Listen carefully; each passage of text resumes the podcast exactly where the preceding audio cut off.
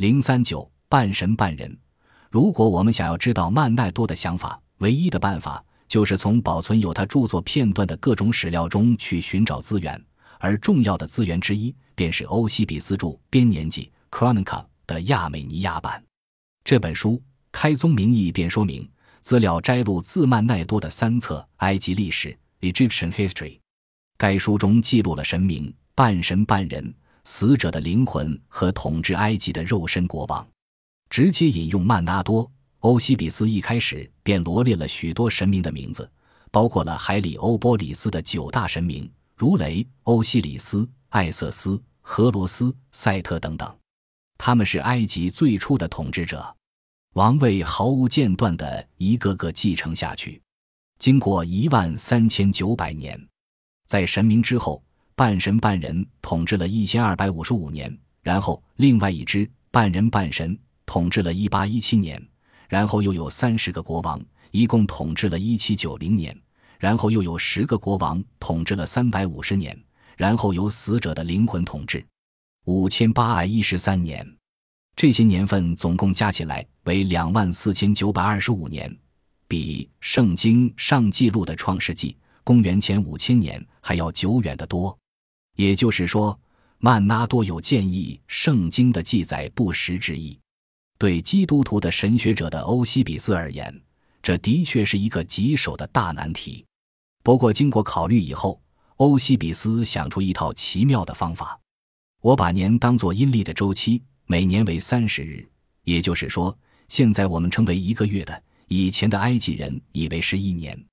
古埃及人当然不会这么以为，但是经过这么一个奇妙的安排，欧西比斯把王朝前的两万五千年。浓缩成两千年左右，正好涵括了正统派的基督教神学者所认定的从亚当出生到大洪水之间的两千二百四十二年。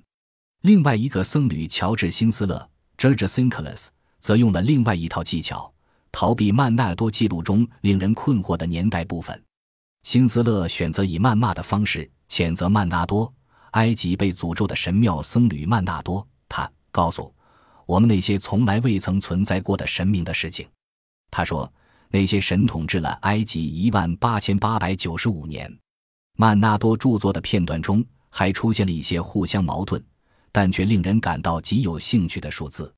曼纳多反复叙述，认定整个埃及的文明史，从诸神降临到第三世王朝的肉身国王的统治，共为三万六千五百二十五年。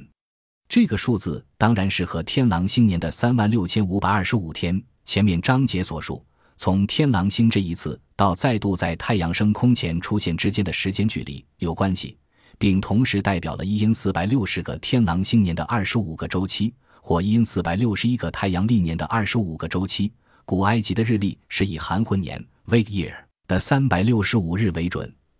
想来也并非偶然。这些数字如果有意义的话。代表的是什么意义？我们很难确定。